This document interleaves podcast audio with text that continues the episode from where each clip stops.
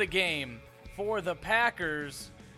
And welcome in to the Losing Sucks Fantasy Football Podcast. I am your host, Dustin Blanton, and Travis Masterson has abandoned us. So, you know what that means? Do it live. I can. I'll write it, and we'll do it live. We're just gonna roll with it by ourselves. This will be a solo show. All good, guys. I've got the talent. I've got all the stats and football backup that we're gonna need for this week's episode. So let's just jump into it. Monday Night Football just completed a few hours ago. I'm recording this Monday night. The Packers have defeated the Lions 35 to 17. And look, in the first half, it, it appeared like a game.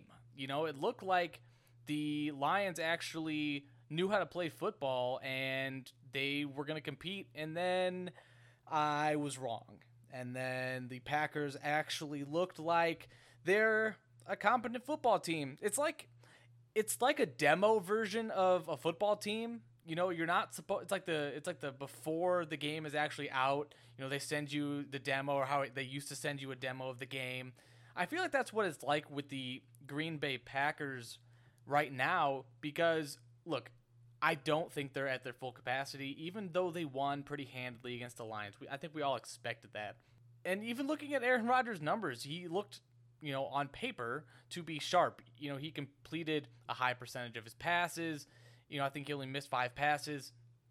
No interceptions. He threw four touchdowns. But if you really dive into those numbers, and let's let's kind of get into where those touchdowns came from. It's three of them were red zone, you know, dump offs to Aaron Jones, and he took them in. He did have one nice, you know, long arcing throw to Robert Tonyan, landed in the end zone. That was a nice play. But overall, the Green Bay Packers offense kind of looked a little clunky, if not for the fact that Detroit couldn't generate a pass rush.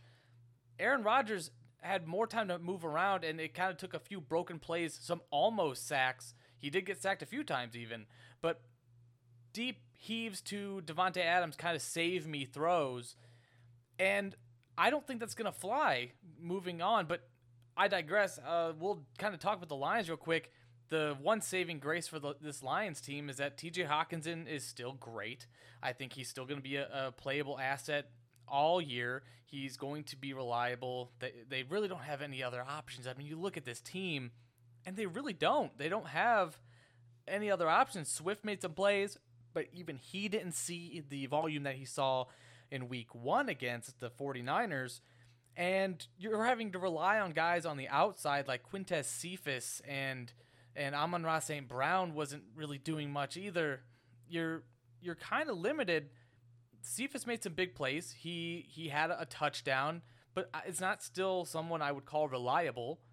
Goff isn't going to be consistent enough to to feel good about any of the receiving options on that team, especially receiving options that you would prefer to have good quarterback play to elevate. So I'm still staying away. You know, people in in some of my leagues are already picking up some of these Lions pass catchers, and you know, good for you. I, I I hope that you feel good about what you what you got, but I'm not playing these guys as far as the Packers goes, or as far as the Packers go.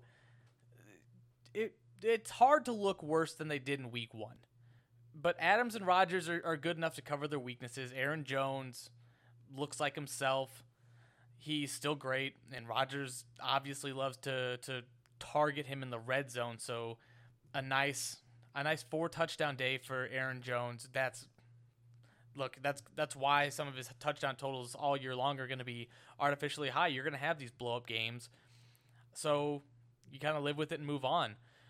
And something I want to kind of I wrote this down while the game was kind of in motion. I was kind of diagnosing what was going on. But do you guys remember last year when the Bucks looked really rough for the first few games of the season? They kind of figured it out halfway through. I feel like that's how it's going to be for Rodgers.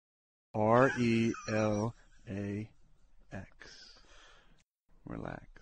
Even even though he had these great, you know, passing totals and he had, you know, touchdowns, good fantasy day, but he's going to have a rougher road. He can't play Detroit every week. The next few weeks, he, he has San Francisco on Sunday Night Football, and then he has Pittsburgh the week afterwards. So it, it could be a while before we see this Aaron Rodgers again. It could be a, a few weeks. So maybe pump the brakes on these. Uh, look, you're not going to bench Aaron Jones. You're not going to bench Davante Adams, but maybe think twice about starting Aaron Rodgers. I know you're going to be feeling great about this game, as you should, but maybe temper those expectations because I think you're going to be running into a bit of a buzzsaw. I don't think they have answers for all of the questions yet that are going to be coming on this team. That offensive line still has some questions. I want to see those fixed, and I think he's going to have a rough time finding those answers against those two tough defenses. Let's talk about my fantasy day, though, as we kind of get rolling past Monday Night Football. Look, I I took some L's for. Look, I'm just gonna come out and say it. Okay, I have no no problem admitting it. I started Marquez Callaway, and Michael Pittman was on my bench again. Look, he was playing against Jalen Ramsey, and he go what? He goes over a hundred yards. It's fine. It's fine. You know what? It's fine. Just don't ask me how I am. How are you? Not great, Bob. Okay, it's it's it's one look, it's one rough matchup, and then you follow it up, Callaway, by getting gamed by Jaycee Horn. Why? Why you were? You just I put you in that lineup to produce, and look, if you're with me and you started Marquez Callaway, you figured, okay, that's got to be the one off. He's going to be the number one target in that offense. If you're thinking it gets better for him, think again. Okay, he faces New England, he faces the Giants, and he faces Washington in his next few games. Okay, this this isn't gonna get much. Look, I'm not saying that it can't happen. I'm not saying that he can't have you know a game where he has a, a moderate target uh, total and some receptions and maybe a touchdown. That can happen for any re- receiver. But if you're asking me to take that bet against the Giants and the Redskins, I'm gonna say no. I'm not gonna put him in there again. Look, Pittman may not have a quarterback next week worth worth starting, but I'm, I'm going to put him in the game again over over Callaway.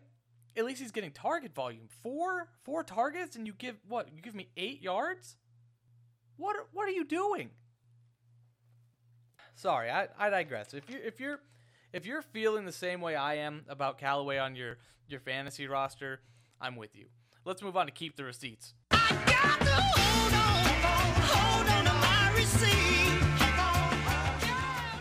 A little bit of a recap of what the segment is. We make projections. We make our big picks of the week every Thursday going into the week's game.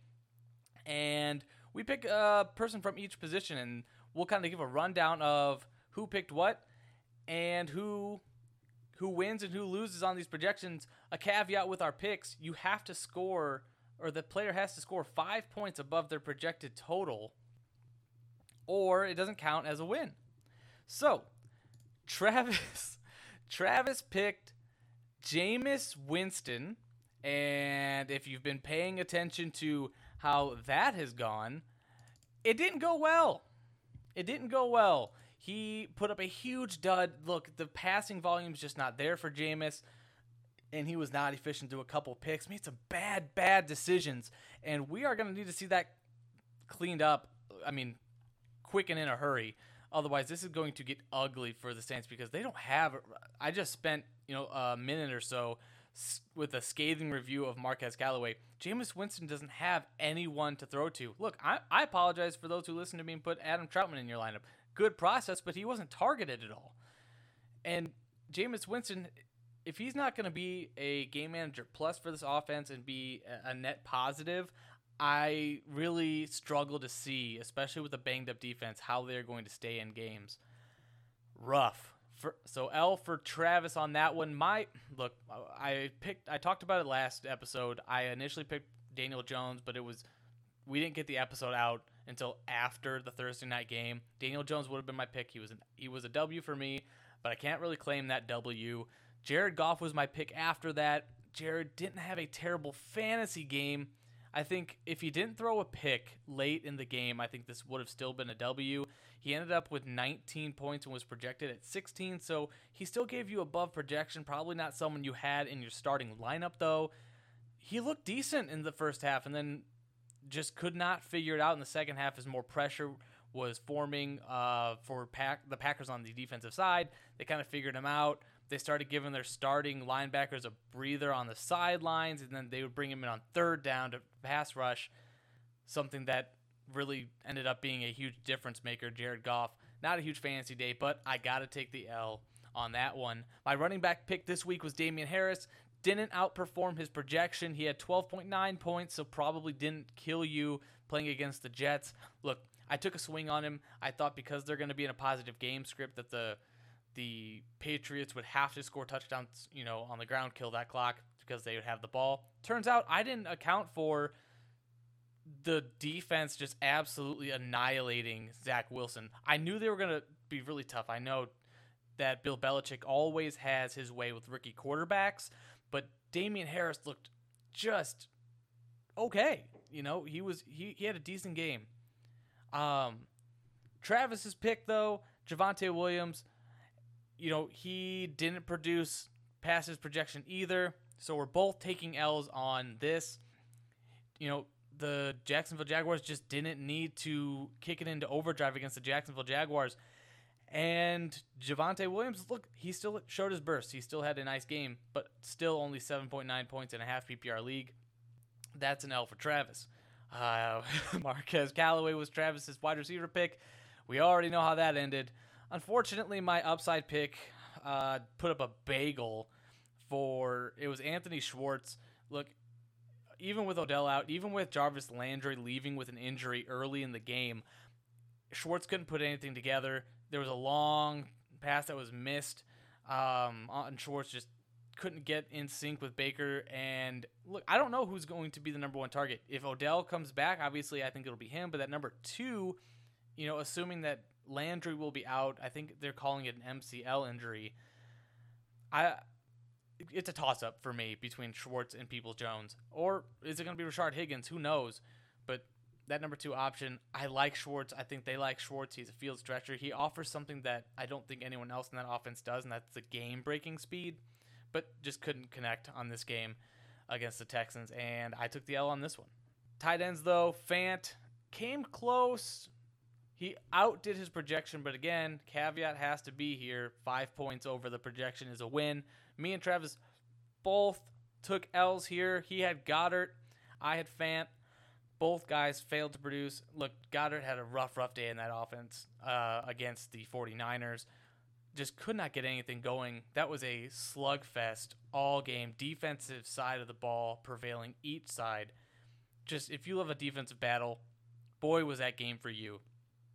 Noah Fant, though, like I said, uh, outdid his projection. Still didn't outdo our segment.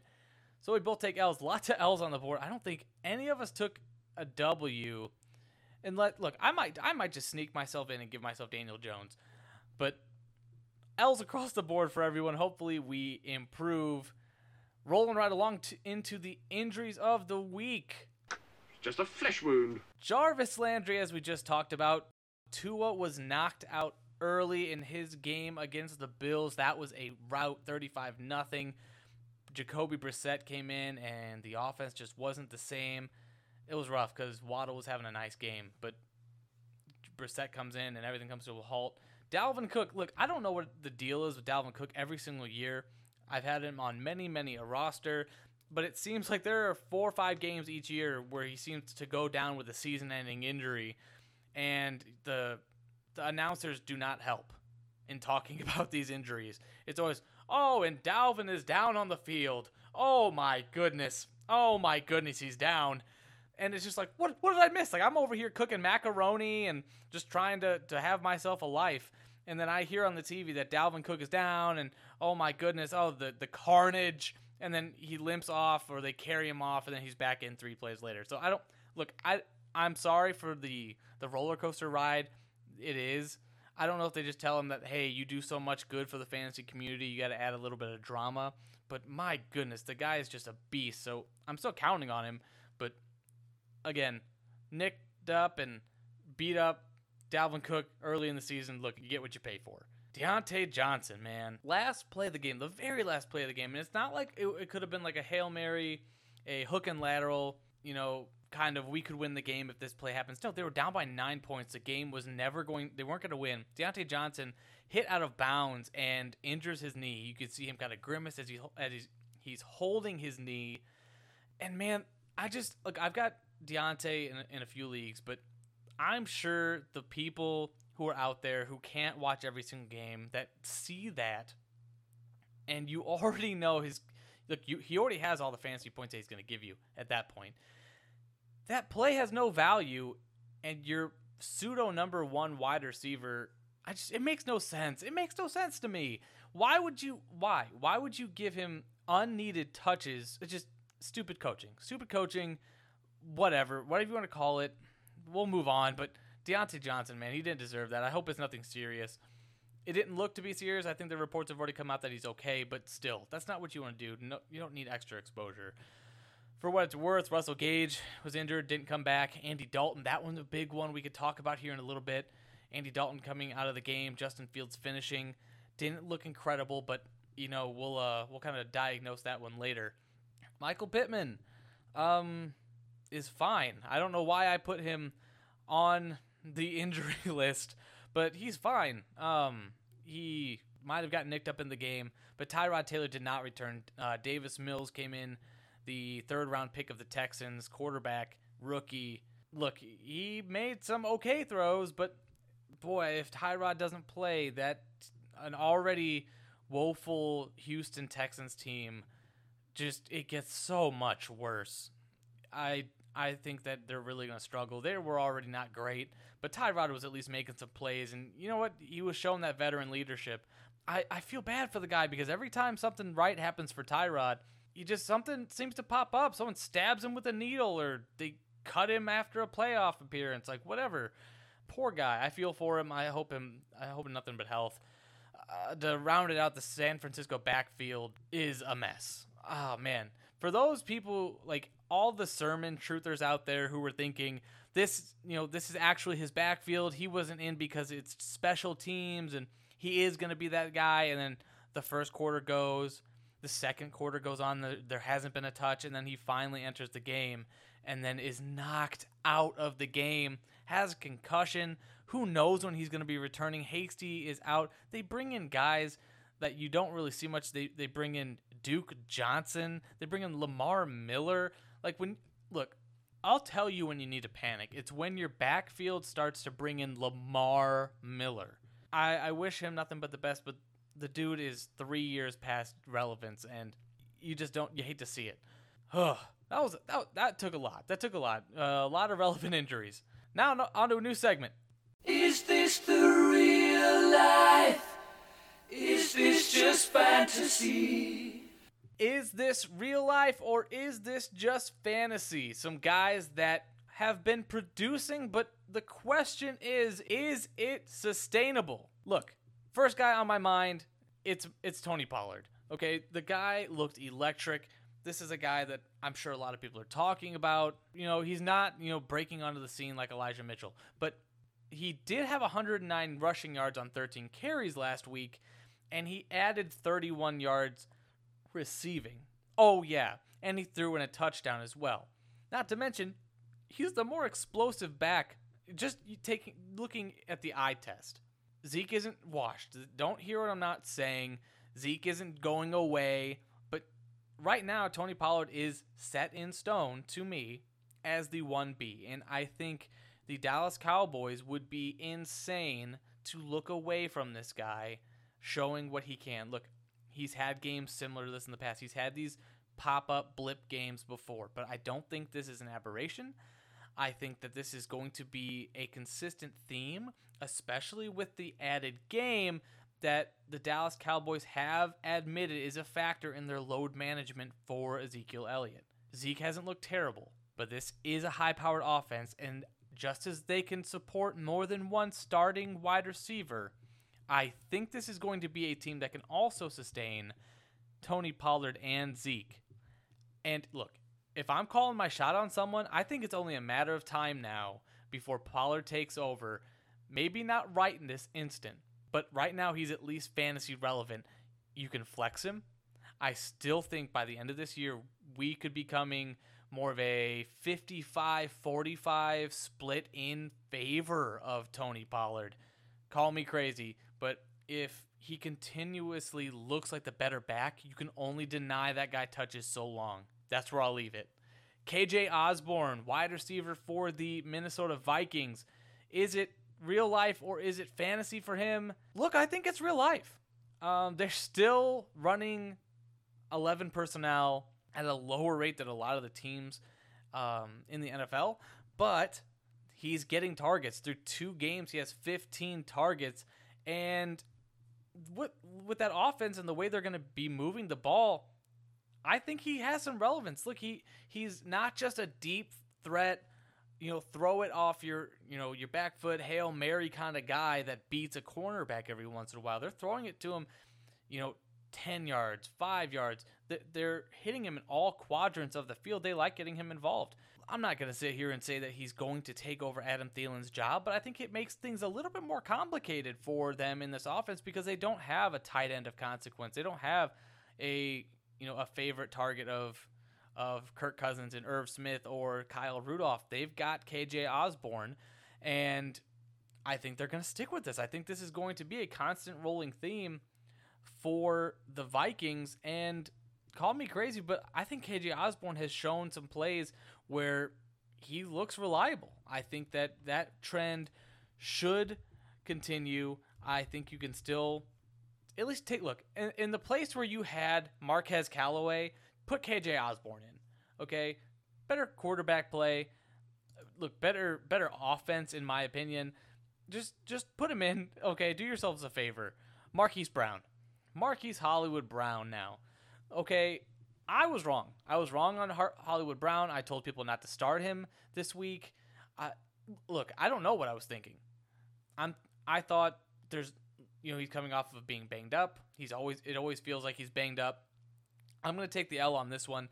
He looked shockingly explosive. Uh not that he's not an explosive athlete, but man, the dude was getting open. He was being targeted. He had 10 targets. He went over 100 yards. He ha- he has had a touchdown in two or now both games that they've played. This could be interesting. Look, if there if there's someone that is in your league that you can at this point, I'm okay buying high. Cuz you know what? You might be able to still talk him into look, yeah, but these are going to be, you know, aberration games. Uh, I'm sorry for using that word twice already but this could be a game where you know he might not have it. Hopefully, they're not looking at the schedule. You can get them right now because if they're not looking, and they won't see that they're playing Detroit, and Marquise Brown is probably going to have another really good game. I like him um, because right now they're kind of devoid of any other passing options, and I don't believe in Sammy Watkins being consistent ever. So as long as he's healthy, I say run him out there he is a solid wide receiver too. And w- what's it going to hurt? That offense seems that like Lamar Jackson is just going to will it into the end zone each and every series. So I'm here for it. I I like it. Let's move on to things that bounce. D-Town LAX, every week I bounce back. if you a real one, then you know how to bounce back. Don't know nobody, oh nobody. All right, our weekly segment. This this is one of my favorite segments that we're going to be doing. It's guys that I think are going to bounce back this week after a lackluster performance. Guys that I predicted last week, Aaron Jones, Julio Jones both had decent games. Aaron Jones obviously blowing up this week. My other pick, Ronald Jones did not bounce back much to the chagrin of Travis. Look, Ronald, look, I, I hope he figures it out. He's been a big guy for Travis. I'm sure Travis would talk about how he still believes in him and look, I don't I don't see it, but I'll I'll bring that up when Travis is back next week. Look, my first bounce back player, and I, I do think he's gonna bounce back, is Clyde Edwards Helaire. You were the chosen one! And the reason why The reason why is because one, the offense. Okay, that's that that feels like a cop out, so I'm not going to spend too much time on that. But look, he didn't have a target in that game uh, against the the Ravens, and that's the first time in his career that that's happened that he didn't have a target. And so I don't necessarily think it's likely that it doesn't happen again. And look, they're facing the Chargers divisional matchup. I do think that Andy Reid is going to want to get him involved in the game plan. It may be just a matter of rust. Look, he didn't look particularly explosive last week, uh, you know, this week the, versus the Ravens. And so I know I'm kind of taking a little bit of a risk here, but I got to believe that they're going to get him involved. This is still Andy Reid's guy. He just he just hasn't been given a ton of opportunity, so I'm I'm to hold on for one more week. I'm not to panic yet. I'm, I'm to give it one more week to hit the panic button. But I do think he bounces back against the Chargers, divisional matchup. They'll get up for this game. They want to prove a point after losing to the Ravens. I think that's one that we can really hold on to. So keep your eye on this one. The next bounce back guy I think is going to have a good week. We just talked about the matchup. Mark Andrews. Look, rough start to the season. He has eight receptions for 77 yards. Even with a passing offense like this that doesn't really the offense doesn't really revolve around the pass. He he was traditionally the number one target on this offense. So yeah, I, I was a little bit worried coming in, especially with the price that you're having to pay for a guy like Andrews. He hasn't produced like it. But like I said, they're facing the Detroit Lions and coming off of a huge victory over the Chiefs. And I just got done watching the Lions give a pretty productive day to Robert Tonyan. I don't think they have the the personnel necessary to cover Mark Andrews. I think this is also also another guy that they're going to want to get involved. And look, everything being what it is, I expect the Ravens to go on an all expenses paid vacation to the red zone this week at the expense of the Detroit Lions. Uh, I know that that's where Mark Andrews likes to live. That's where he typically does his best work. So don't panic yet.